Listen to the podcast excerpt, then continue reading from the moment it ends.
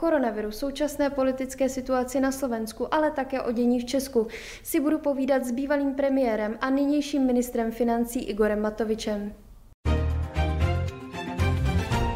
V Dubnu jste se přesunul z pozice premiéra na pozici ministra financí. Nechybí vám to? Ja si myslím, že je to dobre tak, ako sa to stalo. Eduard Heger je dobrý premiér pre Slovensko a ja si myslím, že alebo sa snažím byť dobrým ministrom financí. Na které židli si vám ale sedělo lépe? Tak e, samozrejme, že kreslo premiéra alebo predsedu vlády je o mnoho horúcejšie. Kreslo ministra financí zase je nevďačnejšie, lebo všetci sa potom na vás vyhovárajú, ukazujú, že ministerstvo financí nedalo peniaze. Každé má svoje čaro, každé má svoju zodpovednosť. Jak vidíte budoucnost té vládní koalice? Myslíte si, že nakonec nastanou ty předčasné volby, nebo to ustojíte? Tak ja osobne urobím určite všetko preto, aby predčasné voľby neboli. Ono sa na prvý pohľad môže zdať, že najslabší článok e, našej koalície je hnutie Sme rodina. Osobne skôr sa zdá, pre mňa osobne e, strana SAS, že je ten prvok, ktorý nie je príliš súdržný s tými ostatnými partnermi. Dostaneme se asi k tomu nejzávažnějšímu tématu a to je koronavirová krize. Proč si myslíte, že je na Slovensku tak nízka proočkovanost obyvatelstva, obzvlášť třeba na východě Slovenska? Lebo tu máme mimoriadne zákernú opozíciu, ktorá v podstate de facto je to mafia, ktorá nám tu 12 rokov vládla a robia teraz všetko preto, aby zneužili situáciu, aby zneužili pandémiu na to, aby sa im akýmkoľvek spôsobom podarilo rozbiť koalíciu, dosiahnuť predčasné voľby, aby sa dostali späť k moci, lebo boja sa o svoj vlastný pobyt na slobode. 30 ľudí už, e, ktorí s nimi spolupracovali, svedčia proti ním a oni vedia, že v podstate je to len otázka času, kedy to dolahne aj na nich. V březnu tohoto roku jste dovezl na Slovensko vakcínu Sputnik. Proč jste ji dovezl? Z čeho jste vycházel? Nakonec ji nechal zaočkovat pouze 19 tisíc lidí.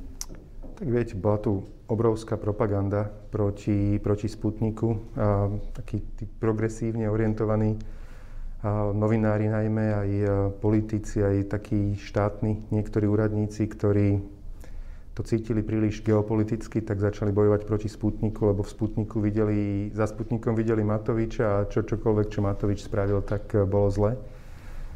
Potom, keď si porovnáme situáciu na Slovensku a v Maďarsku, tak v Maďarsku zaočkovali Sputnikom milión ľudí a na Slovensku minimum, hoci sme aj mali dostatok, aj prísľubený dostatok.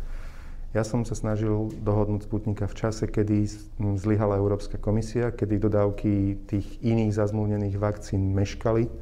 Zároveň Slovensko horelo, mali sme tu kvantum ľudí, 100 ľudí denne nám zomieralo, tak v tej situácii myslím, že to bolo správne siahnuť aj po neregistrovanej vakcíne. Nakoniec som sa sám ňou zaočkoval a podľa štatistík to vychádza vakcína, ktorá má najmenej závažných vedľajších účinkov. Takže by ste jednal dnes stejne? Určite by som robil rovnako, len teda hovorím, bohužiaľ ten, tá protikampaň bola obrovská a zneužili to v podstate aj dvaja koaliční partnery na to, aby vyvolali vládnu krízu a aby teda dosiahli môj odchod z pozície predsedu vlády hold, ale myslím si, že bojoval som za zdravie, za životy a to sa vždycky počíta, aspoň pre mňa osobně. A už je několikátá vlna té pandemie. Děláte něco jinak než v té první? Poučili jste se z toho? Tak e, priznám sa, ja som trošku mimo. Pandémie venoval som je naozaj rok veľmi, veľmi, veľmi intenzívne a budil som sa s covidom, zaspával som s covidom a snívalo sa mi o covide. Takže teraz je to trošku v iných rukách.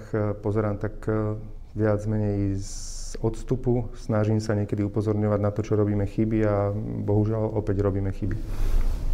Jak moc utrpělo Slovensko ekonomicky zatím kvůli té koronavirové krizi? U nás víme, že spousta restaurací zavírá, podnikatelů končí. Tak e, z pohľadu, kebyže to berieme z pohľadu toho, že ako slovenské firmy mali zisky v roku 2020 v porovnaní s roku 2019, tak de facto mali úplne rovnaké. Ten pokles tam bolo, bol iba o 1 promile alebo jednu tisícinu de facto, alebo o 0,1% ale je pravda, že sú sektory, ktoré boli zasiahnuté o mnoho viac a to je horeka sektor, alebo tá reštaurácie, ubytovanie, hotely a takisto posilovne. To, to bola kultúra, to boli sektory, ktoré uh, dostali na frak. Uvažujete o, já vím, že tady máte uh, covidový automat, máte to rozdělené podle těch okresů, ale uh, u nás nastává teď z neděle na pondělí bavorský model. Jak na, na to nahlížíte, na ten rakouský a bavorský model? Já vím, že máte něco podobného, teď přišly nová opatření po, po jednání vlády, tak jak se k tomu celému stavíte? Tak eh, mne osobne vadilo pri zmene COVID automatu, keď som ho svojho času pred eh, rokom dával dokopy, tak pre mňa bolo mimoriadne dôležité, aby mal tzv. národné kritéria. To znamená, že aby sme nepozerali len na to, ako sa nám vyfarbujú jednotlivé okresy, ale keď v prípade, že keď dosiahne nejaký kritický stav počet pacientov v nemocniciach, aby automaticky sme začali hamovať aj v tých eh, dobrých okresoch. Lebo jednoducho ten organizmus nemocnic je jeden. Vtedy to bol môj taký veľký spor s koaličným partnerom SAS, ktorí tvrdili, že môžeme ísť aj bez, bez tých národných kritérií. Potom v lete oni si presadili do COVID automatu aktuálneho zrušenie národných kritérií a dnes e, rozhodnutie vlády je také, že de facto áno, zavádzame späť národné kritéria a ideme brzdiť aj v regiónoch, ktoré sú na tom relatívne dobre, preto lebo nám e, zlyháva zdravotná starostlivosť v nemocniciach. Ještě když se vrátím k tomu očkování, přemýšlíte o nějaké jiné kampani? My jsme teď spustili mm, drastickou drsnou, kampaň. Drsnou kampaň, ano, s, přímo s fotografiemi z nemocnic. Budeme sledovať, ako sa vám darí vystrašiť ľudí. Osobne si myslím, že najviac ľudí vystraší tá realita, keď zistia, že zrazu niekto im blízky, ktorý tvrdil, že on je COVID imunný, a že on športuje a neviem čo, papka vitamíny, tak e, zrazu dostane COVID a je v kritickom stave. Že toto, toto asi najlepšie pôsobí na ľudí, hoci je to taká, taký krutý výcvik. A zároveň e, ono to je tiež, to je tvrdé povedať tak, ale tým, čo dnes či na, v Čechách alebo na Slovensku prebieha, že máme denne my, ja neviem, 8 tisíc prípadov, niekde vyše 20 tisíc, tak e, a zároveň veľmi vysoká pozitivita testovania, znamená, že my na Slovensku takých 30 tisíc ľudí denne v podstate kvalitne zaočkujeme, ale bohužiaľ nie vakcínou, ale covidom priamo. Ale je to slobodné rozhodnutie týchto ľudí. Mali možnosť očkovať sa vakcínou, odmietali, tak teraz ich zaočkuje sám veličenstvo COVID-19 osobne. A když se vrátím ještě zpět k politické situaci a k vaší straně Olano, tak eh, vám dlouhodobě klesají preference. Teď už dá se říct, od března jste se nedostali nad 10% v těch průzkumech. A co je příčinou? Tak príčinou samozrejme je, že na aj moje chyby určite, ktoré som, ktoré som porobil. Určite mm, aj tá ťažoba, ktorá dolieha na ľudí kvôli covidu. Je to všeobecné taká nejaká ksep, uh, uh, skepsa, tak sa povie, alebo blbá nálada. A to je aj u nás, aj u vás, aj, aj asi na, na celom svete už bodaj by to skončilo čím skorej. A druhá, na Slovensku, áno, máme veľmi, si myslím, že mnoho novinárov, ktorí sú voči mne až doslova, že zaujatí. Uh, to bola až taká doslova dehumanizačná kampaň voči mne, keď som bol premiérom od prvého dňa, miesto toho, že podať možno trošku pomocnú ruku a, a keď v mierových dobách sa dáva 100 dní, tak ja som nemal ani jeden jediný deň na nádych. Čiže od začiatku tvrdo, tvrdo, tvrdo, klamstva, bohužiaľ veľakrát, tak jednoducho vytvorí to tú atmosféru. Na druhej strane ja som zvyknutý, že odkedy som v politike, tak e, vždy takto novinári do mňa išli. A vždy nám agentúry hovorili, že budeme mať málo a vždy sme mali viac a viac. Naposledy pred voľbami 3 mesiace nám hovorili, že budeme mať 5,6%, mali sme 25, takže ja si myslím, že sa to znova tak nejako vyvinie a ľudia nie sú hlúpi a naši voliči už duplomne. Myslíte si, že sa to zlomí a porostete? A hovorím, ja verím, že naši voliči nie sú hlúpi a, a nakoniec e, si to spočítajú a zistia, že konali sme vo verejnom záujme, chránili sme zdravie, životy a že nám druhí hádzali polena pod nohy alebo robili nejaké populistické veci, tak za to my už nemôžeme. Jeden z vašich eh, volebních cílů, předvolebních cílů byl a je očista Slovenska. V jaké je teď fázi? No, robíme také čistky, že, ja by som to prirovnal, čistíme chliev doslova. Slovensko bolo mafiánsky chliev, kde tu mafián Robert Fico, Peter Pellegrini si tu vládli, urobili si z toho léno a predávali, dovolili, aby sa predávali rozsudky. rozsudky sudkyne, ich poslankyňa, ktorá bola za stranu Smer, predávala za kabelky. To viete predaviť, že ona si pozrie, že takto to je, ja neviem, jak sa volajú tie kabelky, Louis Vuitton a túto Lagenfeld alebo jaká. Ona si pozrela, ktorá sa viac páči a ten dodal krajšiu kabelku, tak ten, ten vyhral súd. Tak toto fungovalo. Oni, ako teraz zjednodušujem, šéf nitrianskej mafie ovládal policiu. On rozhodoval o tom, kto sa vyšetrovať bude, kto sa nebude vyšetrovať. Nasadzovali tajných, alebo teda kriminalistov nelegálne, aby sledovali opozičných lídrov, aj mňa osobne. Odposluchy robili nelegálne. Jednoducho vládla nám tu tvrdá, tvrdá mafia, ktorá dnes burcuje davy, zneužíva COVID, obetuje svojich vlastných voličov, lebo majú väčšinou starých voličov. Včera plné námestia babičiek, deduškov, bez rúšok, desiatky z nich za to zomrú ale Ficovi to je evidentne ukradnuté. Akože on si potrebuje zachrániť svoju vlastnú prdel, alebo to povie po vašom, e, zadok, a aby bol silou mocou zostal na slobode, tak urobí preto všetko. A hovorím, je to, je to cynické, je to odporné a s takýmto zlom si tu na Slovensku bojujeme, ale pevne verím, že na konci dobro vyhrá, to je ako vyhral niekedy Dávid nad Koliašom. Myslíte si, že byste mohli vysvětlit, jaké konkrétní kroky jste udělali pro to, pro tú očistu Slovenska, českej veřejnosti? No v prvom rade sme vyhrali voľby, to bolo najdôležitejšie. Samozrejme, ten predkrok predtým bol, že sme bojovali a sme sa postavili čelom tej skorumpovanej mafii, ktorá tu vládla. No ale po vyhratých voľbách, síce áno, vyfasovali sme COVID, ale popri tom ten hlavný slub sme splnili a to je, že sme rozviazali absolútne ruky orgánom činným v trestnom konaní, čiže polícii, prokuratúre a dnes e, každý čestný vyšetrovateľ vie, že môže konať, môže ísť po zločine, môže vyšetrovať a nikto ho nezastaví. Jednoducho nekonajú na objednávku a, a očistili sme policajný zbor od mafie, ktorá ho ovládala a v podstate blízki ľudia, kamaráti Roberta Fica, Petra Pellegriniho, ktorí ovládali policiu, dnes už tam jednoducho nie sú. To bol základ. Jak si vysvětlujete ten eh, zásah vlastně proti elitním vyšetřovatelům NAKA od úřadu inspekční služby? Tak uh, mafia mala chobotnicu, tie svoje chápadlá všade a snaží sa brániť, ale je to, ja to beriem tak, že áno, tá snaha bude, ale to sú to je také, také smrteľné krče hydry, ktorá ešte si myslí, že nejako ten očistný proces zvráti, ale nakoniec, e, keď to ustojíme, tak e, definitívne tie organičné v trestnom konaní očistíme od takýchto ľudí. Nedávno vyšly na veřejnost od poslechy bývalého premiéra Roberta Fica z chaty oligarchy Miroslava Bodora. Co jste si řekl, když jste je viděl poprvé? Tak, e, že celkom si nedávajú pozor, že sa dali nachytať a na druhej strane je to krásny pohľad e, do toho, ako tá mafia funguje, keď e, tu Robert Fico pomaly hovoril, že ani Bodora nepozná, že on tam kedy tedy iba bol, alebo raz, že bol na nejakom silvestrovskom večierku ako veľkému zamestnávateľovi. Teraz to bolo vidieť, že jednoducho konajú v zhode.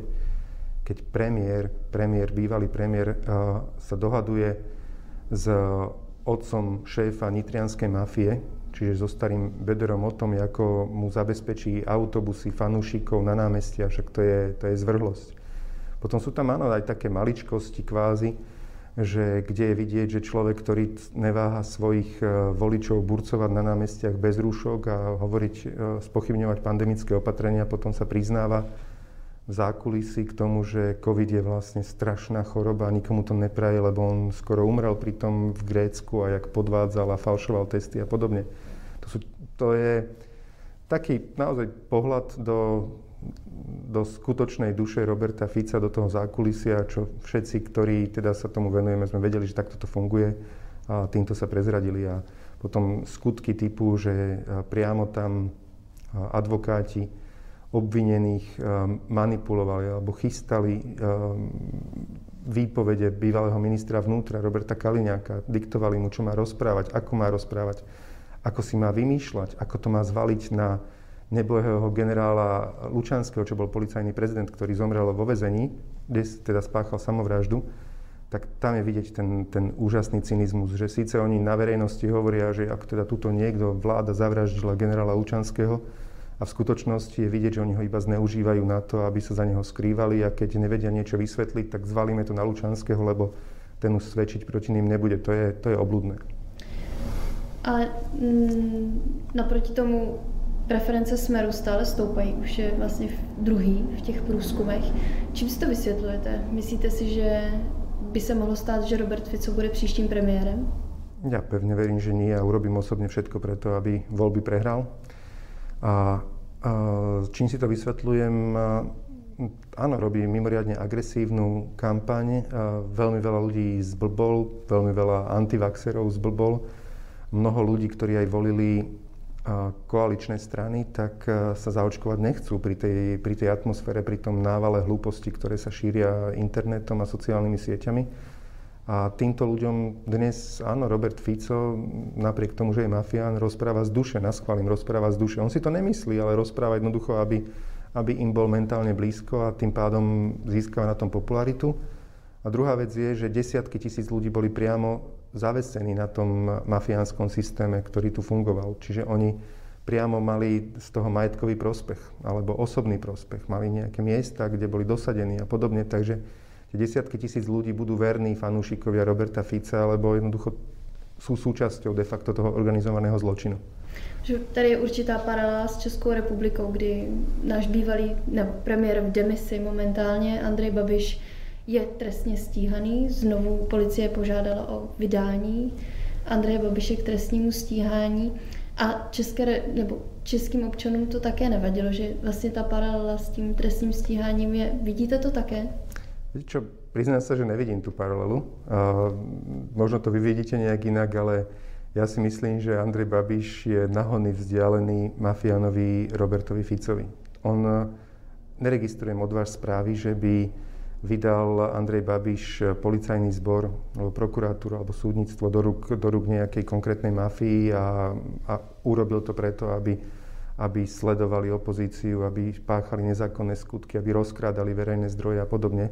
Má problém čapé, čapí hnízdo, či ako sa to, ča, sa to volá, ale to je jeho súkromný problém a hovorím, že neregistrujem a, také skutky, aspoň teda keď myslím si, že celkom sledujem tie správy vaše, kde by sme mohli hovoriť, že je tam nejaká priama paralela. Tuto, prepačte, ako to, čo sa tu dialo, tak to naozaj to bola Sicília spred e, mnoho desiatok rokov. Ťažká mafia, ktorá tu vládla a ktorá, a, ktorú si myslím, že našťastie vy ste nezažili. Když zůstanu ještě u České republiky, co říkáte na ty změny, které nastaly po těch říjnových volbách? Andrej Babiš prohrál, vyhrála koalice spolu. Pravděpodobně bude vládnout pět stran.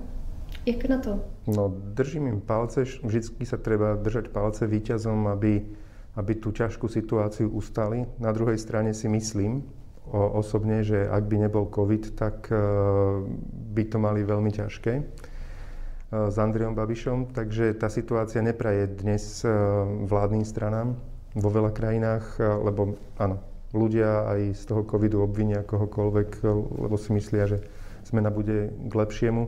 Na druhej strane, hovorím, prajem vám naozaj zase, že aby, aby každá nová vláda bola vždy len lepšia a lepšia. Takže dúfam, že to zvládnu. Je ich 5, keď sa nerozhádajú tak a ustoja to, tak Čechy posunú dopredu a zase vám budeme trošku závidieť. Jak už jsem říkala, e, ty volby vyhrála koalice spolu a premiérem se stane tedy předseda ODS Petr Fiala. Znáte se? Mm, očekáváte nějaké změny mezi Českem a Slovenskem? Nepoznáme sa. Veľmi rád e, sa s ním do budúcna stretnem, keď budem mať tú príležitosť, ale najmä to bude partner nášho premiéra, takže tí sa budú stretať asi, asi častejšie. A vzťahy si myslím, že Slovensko a Česko má stále na jednotku a včera sme mali spoločný sviatok boja za slobodu, takže myslím si, že aj pri tej príležitosti si potom vždy tak nejako spomíname navzájom na to Československo, keď sme boli spolu. A ono svojím spôsobom aj dnes sme spolu len trošku vo väčšej posteli. Jak se díváte na tu situaci kolem našeho prezidenta Miloše Zemana a jeho zdravotního stavu? Tak uh, mal som s ním veľmi pekné stretnutie svojho času, keď som, keď som za ním bol. Aj taká úsmevná príhoda sa nakoniec stala, ale tak to možno niekedy na budúce. Prajem mu určite, že pevné zdravie a, a keď vtedy na tom stretnutí mi hovoril, že má takú túžbu, že ešte možno niekedy na kráľovú holu vysť, tak chcel som mu ten sen splniť, tak prajem mu také zdravie, aby som mu možno niekedy ten sen ešte vedel splniť. Uvažovalo se u nás o aktivaci článku 66, což znamená, že by pravomoci prezidenta eh, převzal druhý nejvyšší ústavní činitel. Myslíte si, že by to mohlo nastat i na Slovensku? Já vím, že máte prezidentku mladší, než máme my paní Zuzanu Čaputovou, ale může se stát cokoliv. Existuje i u vás nějaká taková pravomoce? Ja pevne verím, že existuje a aj keď nie som fanúšikom Zuzany Čaputovej, jej neprajem, aby, aby niekedy taká právomoc bola využitá, čiže prajem aj jej pevné zdravie, ale verím, že sme na to ústavne prichystaní, aby sme náhodou nezostali bez prezidenta. Zamířím trošku do zahraničí.